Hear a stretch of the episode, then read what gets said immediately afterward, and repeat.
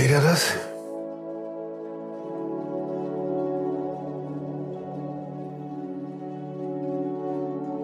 Diese zwei schönen Striche. Ah, äh, Ich liege schon seit zehn Tagen flach. Seit gestern geht's wieder ein bisschen, aber immer noch nicht besonders. Immerhin, ich kann hier im Atelier ein bisschen arbeiten, gucken, dass die Filme fertig sind. Und von daher ein bisschen Tee noch trinken und vorsichtig sein. Ich glaube, dass meine Erzählerin auch gerne nur einen Tee getrunken hätte, damit es wieder geht. Ihre Geschichte ist sowas von heftig. Echt. Und wie sie es erzählt, wie, naja, fast heiter. Da hat eine Frau mit ihrer Vergangenheit abgeschlossen. Und das will was heißen bei der Vergangenheit, echt.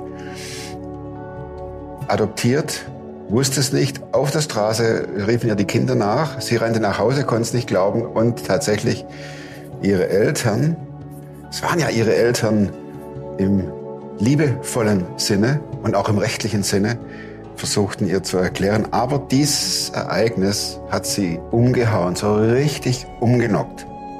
Viel mehr als so ein blöder Virus da.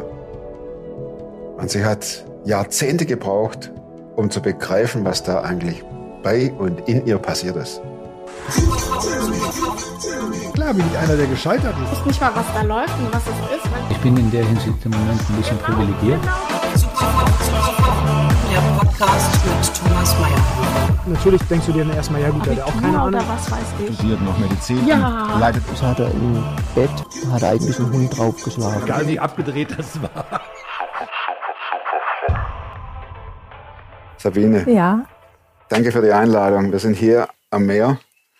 Der Hammer, es ist gut heiß. Äh, kommen ein bisschen vor wie in der Sauna beim ja. Aufbau. Aber ist völlig gut. Deine Geschichte, Sabine, Ja, die ist, die ist auch der Hammer. Wie die Hitze hier und die Um- Umgebung. Und äh, ich habe im Flyer von dir gelesen Mhm.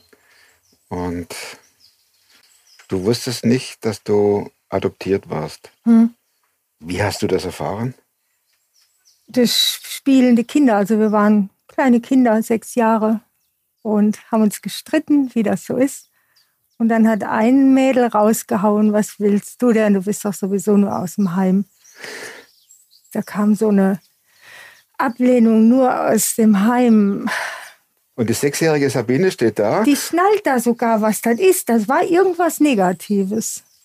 Äh, wusstest du, was ein Heim ist? Oder? Ja, anscheinend ja, sonst hätte mich das ja nicht getroffen.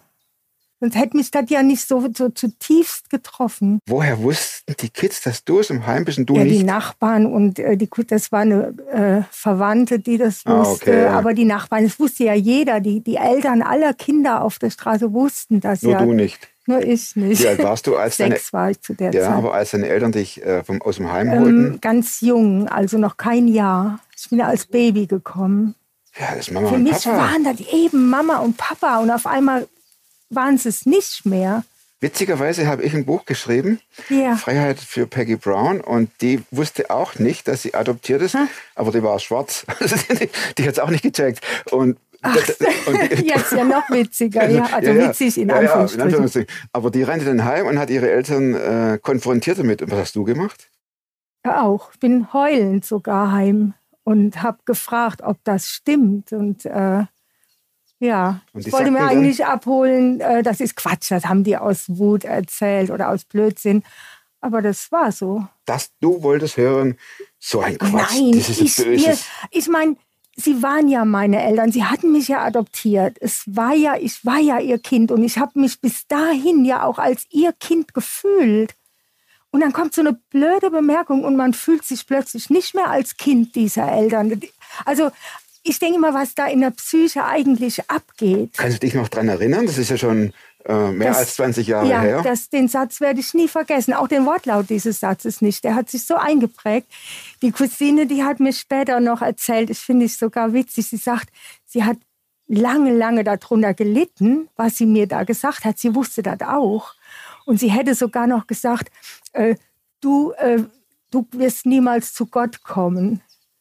Sagte die? Sie hätte gesagt, du wirst niemals äh, zu Gott kommen können. Komischerweise, dieses kleine, auch sieben, sie ist ein Jahr älter als ich, ist eine ganz tolle. Ich habe ihr das nie für übel genommen.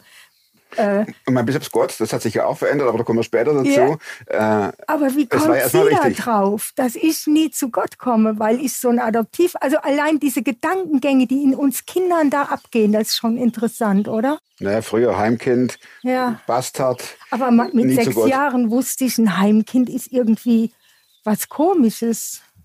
Und du ranntest nach Hause? Ja. Heultest? Heulend. Und Mama stellt dir die vor, haben Papa? auch geweint und haben mich in den Arm genommen. Wir wollten dich doch, wir lieben dich doch, wir haben uns doch dich gewünscht und ausgesucht. Meine Mama konnte keine Kinder kriegen. Die hatte mal einen Blinddarmdurchbruch und da ist er ganzer. Also, das dein, äh, hat es deine verletzte Seele berührt, dass Mama und Papa geweint haben und dich umarmt und gesagt haben, du bist mein Kind? Keine Chance. Ach, guck. Das Schlimme ist ja, die hatten keine Chance mehr, wirklich an mich ranzukommen, meine Eltern zu sein. Immer bis zu einem gewissen Punkt, ja, aber irgendwas war zerbrochen. Und diese ewige Sehnsucht nach dieser leiblichen Mutter, die mich weggegeben hat, die saß drin. Hast du rebelliert? Ja, ja, ich bin total rebellisch wohl geworden. Ah. Natürlich, man kann, ich erinnere mich oft nicht, da habe mich immer ein bisschen eher für lieb und, und rechtfertigend gefunden. Aber ich war schon frech und äh, ja, wie es weiterging, äh, dieses diese gestohlene, ich sag mal gestohlene Identität, so empfinde ich es, oder dieses von dem von der Kindschaft in eine Weisenschaft wiedergesetzt worden zu sein. Rückfall. Das lief ja alles in meinem Kopf ab äh, hat mich zu einem liebeshungrigen Mädchen gemacht. Und dann waren dann so erwachsene Verwandte, die waren um viele, also über zehn Jahre älter als ich. Und die haben das ausgenutzt. Von die welchem Alter sprechen wir jetzt? Von also ich war sechs, da war der jüngste 16, der älteste über 20. Und du also wurdest vergewaltigt? drei. Nein. Äh, du hast mitgemacht? Benutzt. Ja, ich wurde okay. benutzt, um die Männer zu befriedigen. Mhm. Zieht sich das, zog haben, sich das wie so ein roter Faden? Ja, dann? drei Jahre lang ging das. Immer wenn die auf Besuch waren oder wenn wir bei denen auf Besuch waren. Dann musstest du wusstest, was kommt?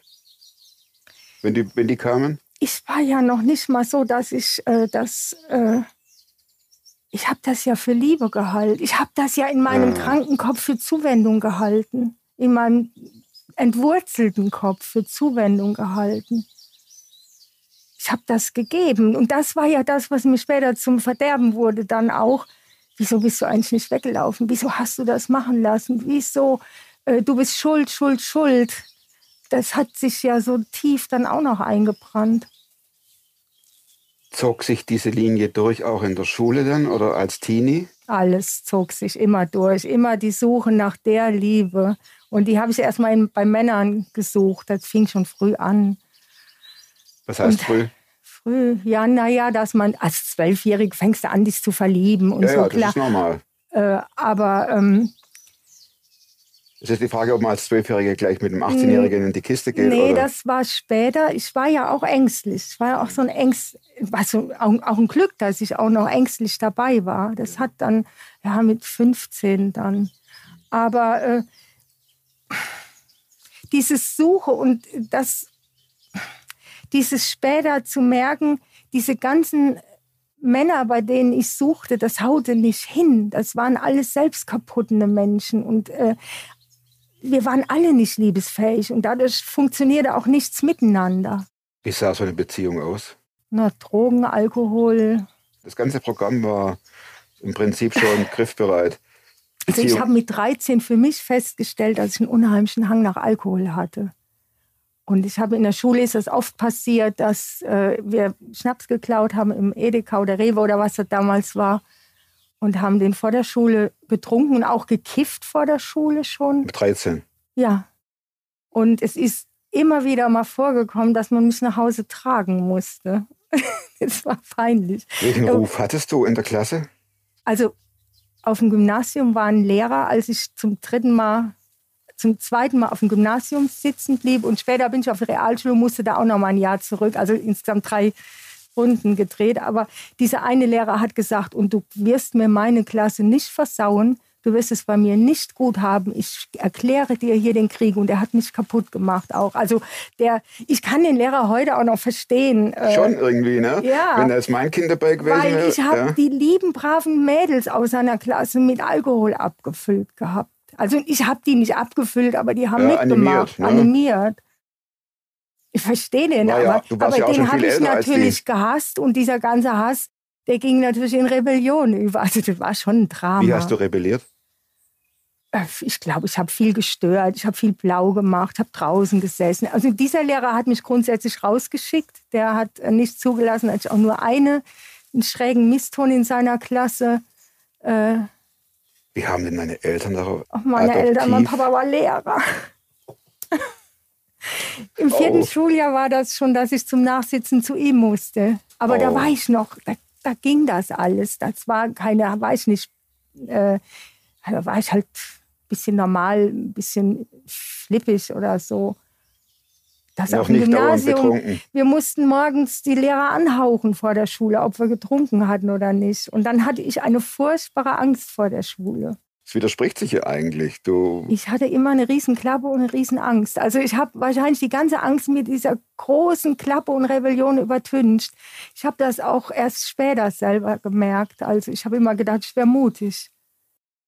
Ich war, war mir klar, dass ich kein Angstschisser war. Das, das ist mir erst viel, viel später. dass du ein Schisser Heute warst. weiß Ne? ich das. Das ist aber immer noch. Ich kämpfe immer noch um alle Siege. Erstmal mit der Angst.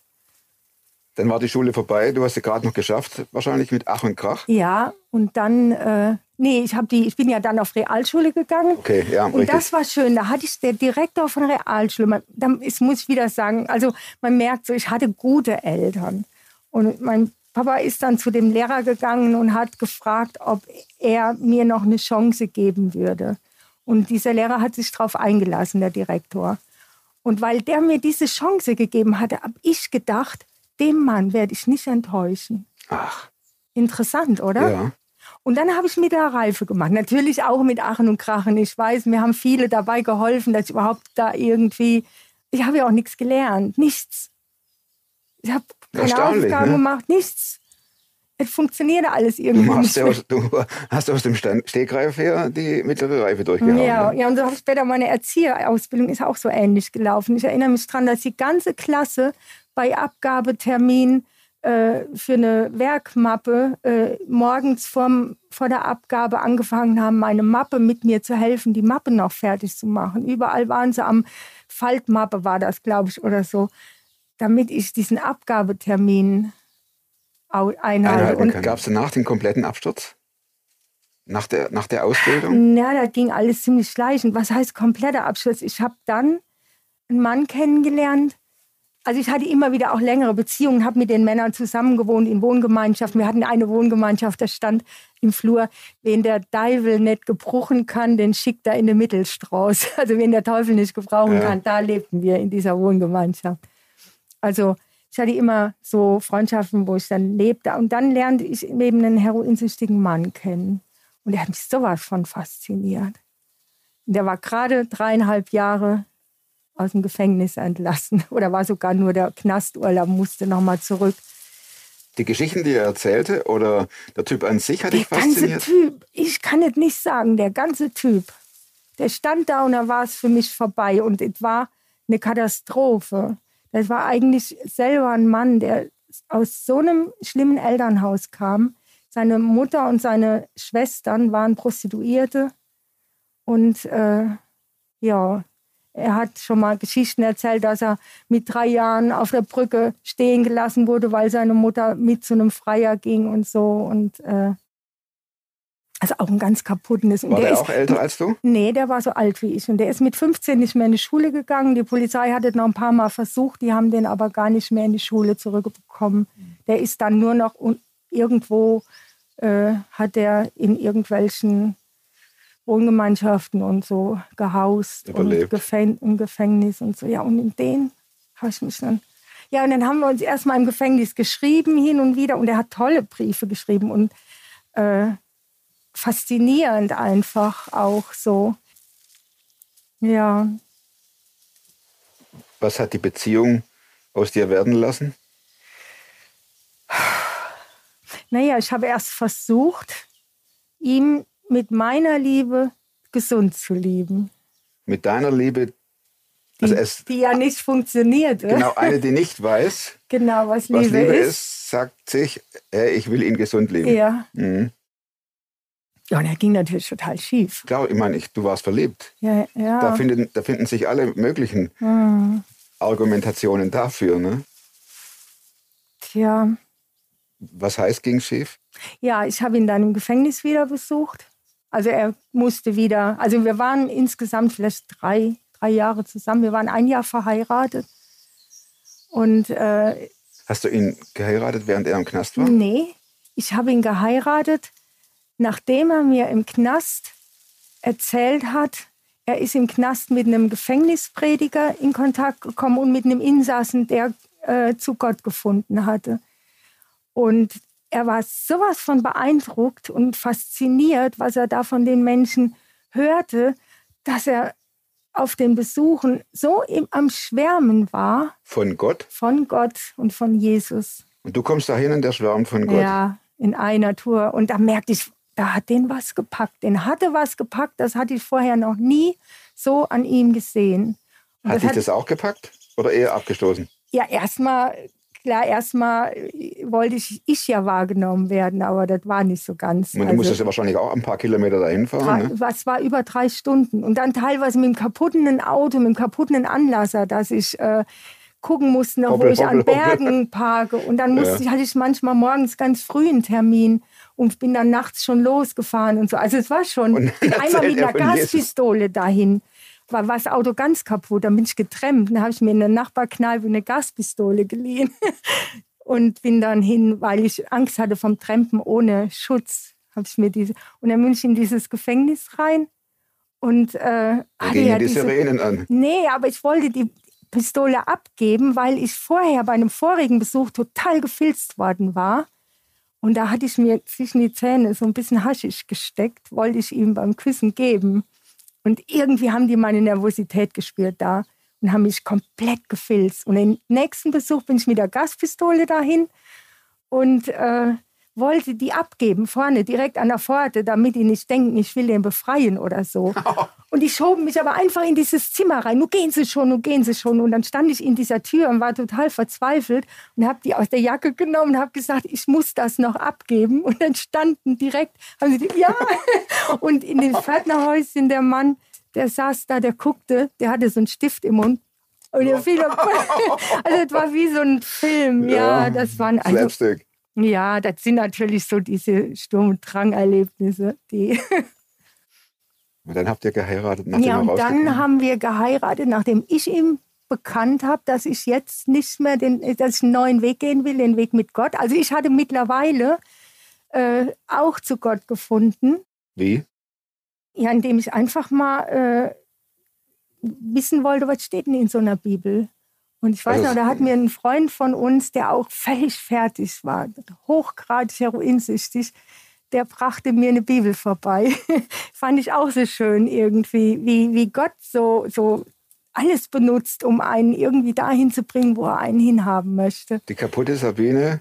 Ich, Ja. ich war nie heroinsüchtig, doch, ich war sehr kaputt, aber ich war. ich Kaputt hatte, meinte ich jetzt Vor mit. lauter Angst war ich nie süch- heroinsüchtig geworden. Aber ich bin davon überzeugt, wenn ich nicht zum Glauben gekommen wäre, da kam Crack zu der Zeit auf den Markt und die fielen alle um, die wurden alle Crack-abhängig, unsere ganze Bekanntenkreis. Und ich war gerade zum Glauben gekommen und war raus. Ich hatte noch, ähm, ich hatte immer gesagt, Gott, aber das Kiffen, das behalte ich. Kiffen ist ja nicht schlimm. Und dann habe ich auch weiter gekifft und dann merkte ich immer mehr, wie dieses Feeling vom Kiffen, das wollte ich gar nicht mehr haben. Das letzte Mal, wo ich gekifft habe, habe ich mich in eine heiße Badewanne gesetzt, um dieses Gefühl loszuwerden, um normal zu werden.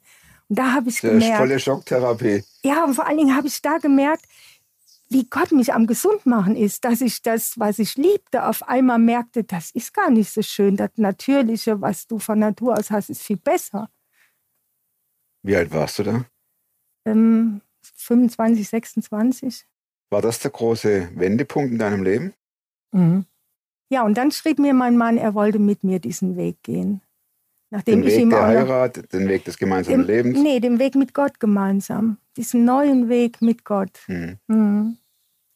Ja, und da habe ich mich drauf eingelassen und habe es geglaubt, ich habe es glauben wollen.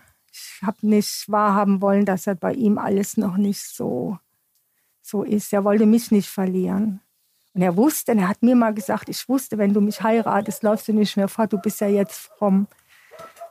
War oh. das berechnend Ja. auch, ne?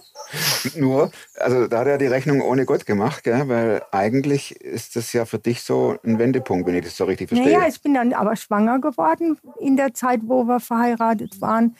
Und ich bin dann hochschwanger aus der Wohnung, aus dem Haus. Also wir hatten so ein kleines Häuschen, so wie das hier auch, so ein klitzekleines. Und da bin ich geflohen. Warum? Ja, weil ich furchtbare Angst vor ihm hatte, weil ich äh, Kam er raus und äh, hat sich Ja, komplett kam- verändert gehabt? Oder? Nee, er kam raus und erst haben wir, äh, ich merkte, das war für ihn ein unheimlicher Kampf, gut zu sein, irgendwie. Nichts zu, nichts zu drücken, nichts zu machen. Äh, also es war nicht wie bei mir dieses, was gefunden zu haben, sondern bei ihm war das eine furchtbare Anstrengung, äh, irgendwas zu sein. Heute denke ich, was er noch nicht war oder nicht war. Mhm. Und dann wurde das Eheleben zur Das Hölle. Ein Drama. Er hatte dann eine Freundin und ich war schwanger und dann war viel mit äh, Gewalt. Er hat mir mal einen hochschwangeren Bauch getreten und hat mich nachts oft aus dem Bett gezerrt und es hat mich mal an die Wand gestellt und wollte mich schlagen. Und da habe ich so erlebt, wie Gott sich vor mich gestellt hat. Und zwar nahm er so seine Hände und wollte auf mich losschlagen, weil ich einfach irgendwie wahrscheinlich was gesagt hatte oder was wieder, äh, Was ihm nicht passt. Ja, Gut, oder- passt ja gar nichts. ja, Aber hat nie was zum Schluss halt nicht mehr gepasst. Und dann wollte er mit der anderen Hand zuschlagen und dann ging das auch nicht. Und dann stand er so vor mir und ich merkte, wie die Gesicht entgleiste. Und dann ist der rumgedreht und weggerannt, wie von einer Tarantel gestochen, mitten in der Nacht und ist nicht mehr wiedergekommen, tagelang. Und die Zeit habe ich dann genutzt. Ich weiß gar nicht, wann er dann wiedergekommen ist. Ich hab dann, bin dann geflohen. bin dann erstmal zu einer Freundin und habe gefragt, ob ich eine Nacht bei ihr schlafen darf. Und äh, ja, auf dem Sofa durfte ich dann schlafen. Und in dieser Nacht, also sie sagten mir vorher noch, guck mal, hier ist auch noch was für dich abgegeben worden. Und dann hat mir eine Frau, äh, die ich nicht kannte, die aber nur gehört hatte von meiner Not, die hatte einen Umschlag für mich deponiert. Da war richtig viel Geld drin. Für damalige Verhältnisse konnte ich da einen ganzen Monat von leben oder noch mehr sogar. Und äh, ja, und auf dem Sofa bin ich eingeschlafen und habe so eine schöne Musik gehört, so wunderschön. Und habe im, im Traum? Also es ist auf jeden Fall nicht Es real. war nicht real und es war so, dass ich mir ging es so gut und eigentlich ist ja eine Situation, wo es einem nicht gut geht. Und habe dann einen Traum gehabt von einer Wohnung, wo ich mit meinem Kind drin leben würde. Und genau in dieser Wohnung, die ich gesehen habe, in diesem Traum, habe ich später gelebt. Also nicht später, das ging sehr schnell. Die Wohnung stand da. Die, da war eine Oma gestorben und äh, ich konnte einziehen. Schon sehr beeindruckend, wie das dann so passiert. Ne? Ja, das war eine Hat das dein Leben verändert oder bist du auch noch abgestürzt? Oder? Nee, es hat mich erstmal, ich habe gestaunt über diesen Gott. Ich kriegte ein Jahr Babynahrung umsonst. Da hatte eine, eine Ärztin in der Klinik, in der, wo ich die Entbindung hatte, einen Preisausschreiben auf meinen Namen gemacht. Dann kriegte ich jeden Monat so kleine Glas-Babyfläschchen, die waren schon gefüllt. Da braucht nur der sterile Stopfen drauf, der steril verpackt war. Äh, so richtig schöne Glas. Äh, und ja, ich konnte halt nicht stillen, weil ich viel zu nervös war und Brustentzündung und so. Deswegen, war, aber Gott wusste das. Ich kriegte ein Jahr lang diese Babynahrung. Und dann kamen ganz viele Leute, als der David dann da war und brachten Geschenke vorbei. Es war einfach, ich habe gedacht, das ist ja wie bei Jesus. also ich war sehr, sehr bewegt von Gott zu der Zeit, sehr bewegt.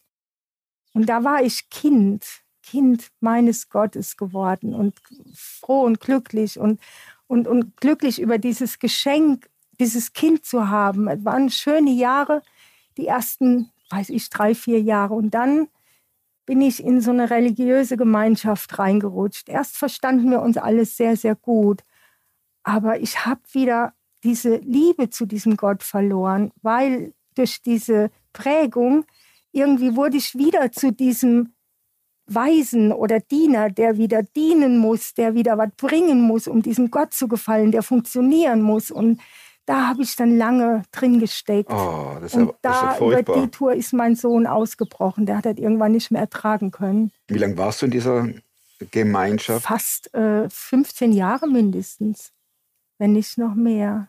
Und hast funktioniert und Oh, hast und ich habe gemacht und funktioniert, hast. Röcke anziehen, bei Kopftuch beim Beten und nur lange Röcke. Ich habe mich manchmal geschämt, weil ich auch gerne mal ein bisschen Anders. fetzig oder Fingernägel lackieren wäre gar nicht. Nee? nee, glaube ich nicht. Hätte ich gar nicht gewagt, sowas. Du warst aber Single. Ja, das war ja auch noch. In dieser Gemeinschaft war ja auch eine Geschiedene. Ich war mittlerweile geschieden. Ach, hast du auch noch einen Stempel drauf? Geschiedene Sabine, äh, kann ich Geschieden, mehr. Ja. äh, Rock. Mhm. Und dann habe ich das äh, so angenommen. Habe gesagt, ja gut, Gott, ich liebe dich, ja, dann folge ich dir eben. Dann bin ich wie so ein, so ein Lamm zur Schlachtbank irgendwie so hinterhergetrottet. Weil ich ja diese Liebe, die Gott mir ja geschenkt hatte, Ah, die hatte ich ja. Ja, es war schlimm. Wir waren alle da irregleitet. Ich will da auch keine Vorwürfe machen oder so. Wir waren alle, lagen dieser irrigen religiösen Meinung auf. Bist du ausgebrochen nach 15 Jahren? Nee, mein Sohn ist ausgebrochen. Ich bin umgefallen dann. Ich bin erstmal wieder in totale Also, Männergeschichte. ja, Moment, dein Sohn brach aus. Der brach aus. Das heißt, Der ging weg von zu Hause. Der, Ja. Ich hatte irgendwann, ja, etwas schwierig Vorsicht, mit Mikro. ihm. Vorsicht, Mikro. Kein war- Problem. Es war schwierig mit ihm äh, geworden. Äh, und als Alleinerziehende, er, er war schon, wie soll ich sagen, er hatte eine Autorität mir gegenüber. Ich wäre über irgendwann nicht mehr gegen ihn angekommen. Heute sehe ich auch so ein bisschen, ich habe zwar überreagiert, aber ich denke, Gott hat auch ein Stück weit gewusst, wir wären aneinander kaputt gegangen, beide. Er mit seiner Rebellion, die er ja auch, ich meine, war mein Kind und Kind meines Mannes wohl. Also er bricht aus und du brichst zusammen. Ich breche zusammen und fange wieder an, äh, ja, aus Verzweiflung, Männergeschichten, ähm, aber manchmal teilweise nur, um nicht alleine zu sein, nicht weil ich irgendwie da. Dann Alkohol, jeden Tag zum Schluss dachte ich, boah, das, irgendwann schnappt diese Falle zu. Und das Schlimmste war nachher, äh, da hatte ich ein, äh, ja immer wieder so merkte, die Männer, äh, ich habe immer das dann, wie diese alte Geschichte, die wollen dich nicht. Da lässt sich keiner Kam auf dich komplett ein. hoch. Ja. Und äh, ja, und dann äh, habe ich immer gedacht, was haben denn andere Frauen, was ich nicht habe? Und dann bin ich pornografiesüchtig geworden. Das ist so eine Gefahr, da reinzugucken und drin stecken zu bleiben. Das war so furchtbar. Ich habe mich gehasst, ich habe mich verabscheut. Ich ja, und dann habe ich irgendwann äh, hat, ja, Gott hat mich wieder so aufgehoben. Da fuhr ich wieder zu einem Typ und habe ganz bewusst gesagt, so Gott, du siehst ja, wo ich jetzt hin will, da kannst du nicht mit, ich weiß. Aber ich muss dahin, weil die bin ich. Die, guck sie dir an, die bin ich. Also das war Die wirklich kaputte, die, die es nicht hinkriegt, die hier, pornosüchtige ja. Frau. Und dann hat Gott mir innerlich äh, dieses Bibelwort, aber das war wirklich in mich reingesprochen. Und wenn du schon wandertest im Tale des Todesschattens, ich bin bei dir. Und dann habe ich gestreikt und habe gesagt, ja, Todesschatten schön und gut, wenn ich den nicht selbst verschulde, aber hier, das mache ich ja extra, das will ich ja, das mache ich ja. Und dann hat Gott gesagt, ich gehe mit dir bis an die finsteren Orte, ich lass dich nicht, ich gehe mit dir, ich rette dich, ich hol dich da raus, vertrau mir. Und dann habe ich trotzdem weiter getrunken, trotzdem weiter gemacht, aber in mir war was eingekehrt, das, was ich nicht mehr hinkriege, aber Gott in mir wird es hinkriegen.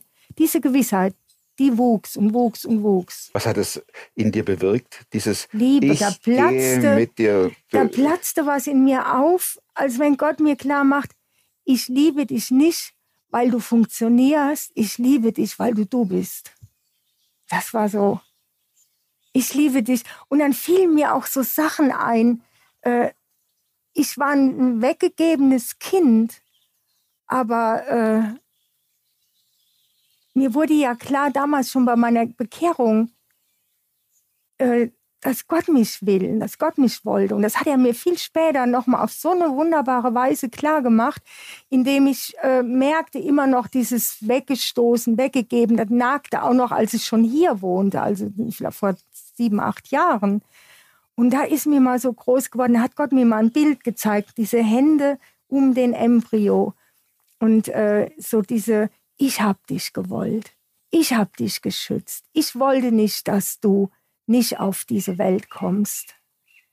Und es war auf jeden Fall so, du, als du das spürtest, dachtest du nicht, dachtest du nicht, ich muss jetzt irgendwas leisten, tun, machen, sondern du hast ja dein Leben im Prinzip fortgesetzt.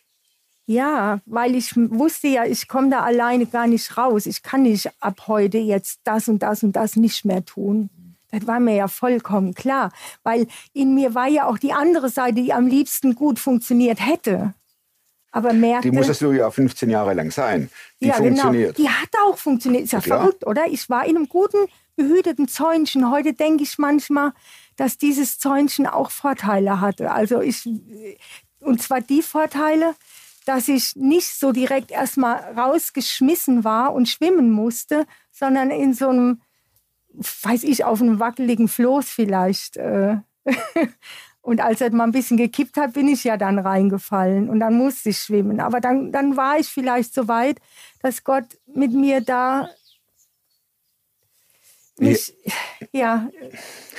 Deine Beziehung zu Gott wurde die dann stärker nach dieser Erfahrung? Ich bin mit dir und du dem Anders. Vorher war es so in diesen kaputten Zeiten, da habe ich mich immer so gesehen wie diese Frau, die an Jesus Rockzipfel da hing. Äh, so einfach festklammern. Er ja. geht weiter und ich klammer mich fest. Er zieht und, dich hinterher, du. Ja, ich halt, er macht ich halt gar nichts, fest. ich ja. halt nur. Ja, nee, nee, er hat noch nicht, also in meinem Bewusstsein hing ich an dem Zipfel und er ging weiter. Und hier war es aber plötzlich so, äh, dass ich wieder so in diese Nähe kam, diese, äh, diesen Mut hatte, seine äh, Liebe, diese Liebesbeziehung wieder äh, aufzunehmen. Also hast du dich geniert vor Jesus? Ja, ich denke schon, vor Jesus, vor den Menschen, vor allem vor den Menschen konnte ich es halt verstecken, vor Jesus nicht. Er wusste es ja. Hm. Und durch diese Prägung, es gibt ja viele Bibelstellen, die so missgedeutet werden können, dass man denkt, da steht ja auch dieser Gott in einer Tour und sagt, wehe, wenn und dann und wenn nicht, dann hast du Pech gehabt und so. Und irgendwann merkte ich, das ist ja gar nicht. Ich weiß noch, als ich aus dieser Gemeinde weggegangen bin, habe ich gesagt, so Leute, ich werde jetzt einen Weg gehen und werde einen Gott finden, den ihr alle nicht kennt. Diesen großen Satz habe ich gesagt und den habe ich später, ist mir der wieder eingefallen. Und der ist wahr geworden.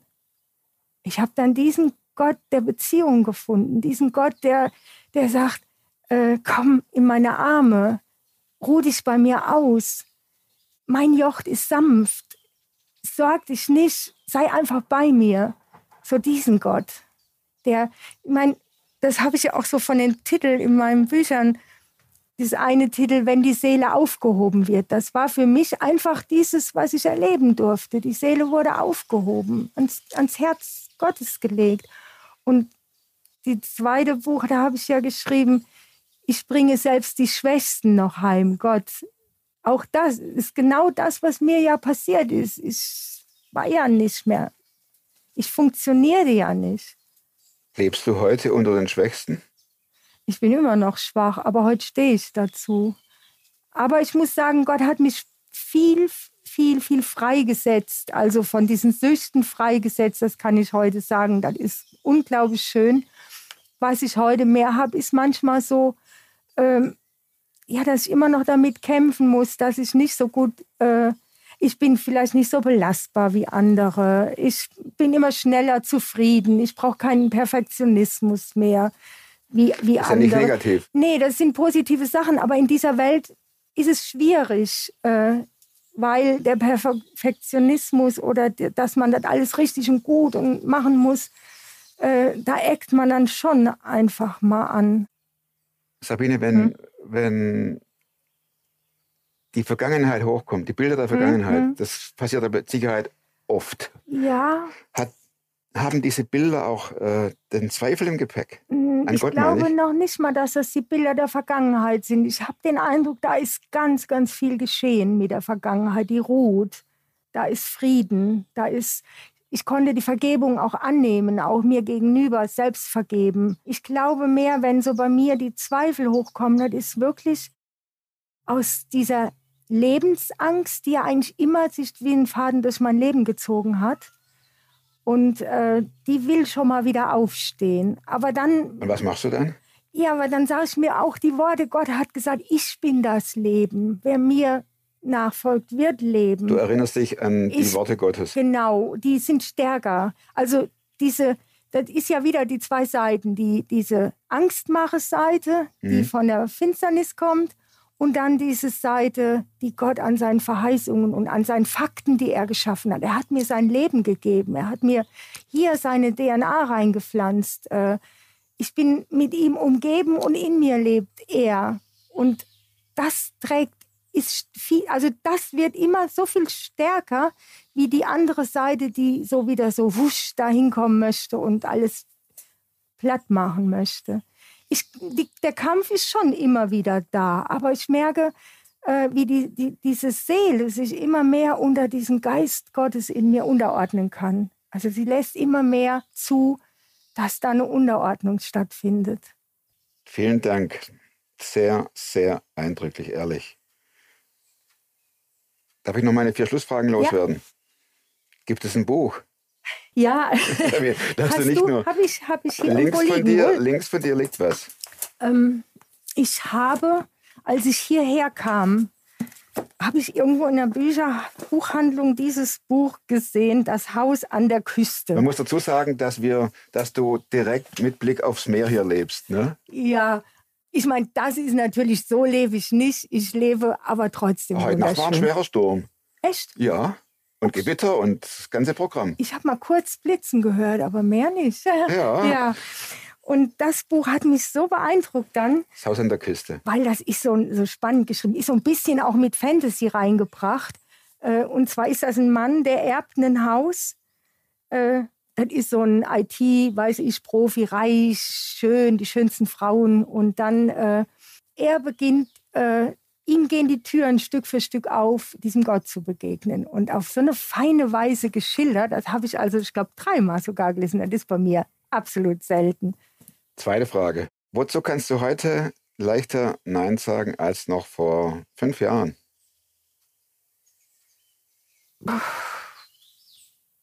Ja, zu all diesen äh, verlockenden Sachen, die ich meinte, die toll wären. Ich bin im Moment so, ich, ich lebe im Moment sehr, sehr gerne so ein ruhiges Leben.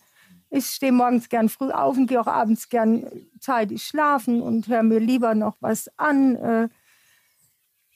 Also der Reiz dieses ähm, Partylebens oder so oder, oder Actionlebens, das hat sich so verändert bei mir. Ich gehe lieber raus in die Natur oder schlafe auch mal im Auto draußen im Wald oder am, an der, schön an der Küste gibt es schöne Plätze, als äh, irgendwie meinen, ich müsste wieder Party und tanzen und so. Das hat sich verändert. Also mein Leben hat sich einfach verändert. Meine, meine Vorlieben haben sich total verändert. Und das ist die, ein guter Übertrag und Übergang zu der dritten Frage. Welche Überzeugungen, Verhaltensweisen oder Gewohnheiten, hast du ja im Prinzip gerade gesagt, die du dir angeeignet hast in diesen Jahren, haben dein Leben definitiv verbessert? Ja, ich merke schon, dass ich ein Stück weit auch eine Struktur tut mir gut. Hätte ich früher auch nie gedacht.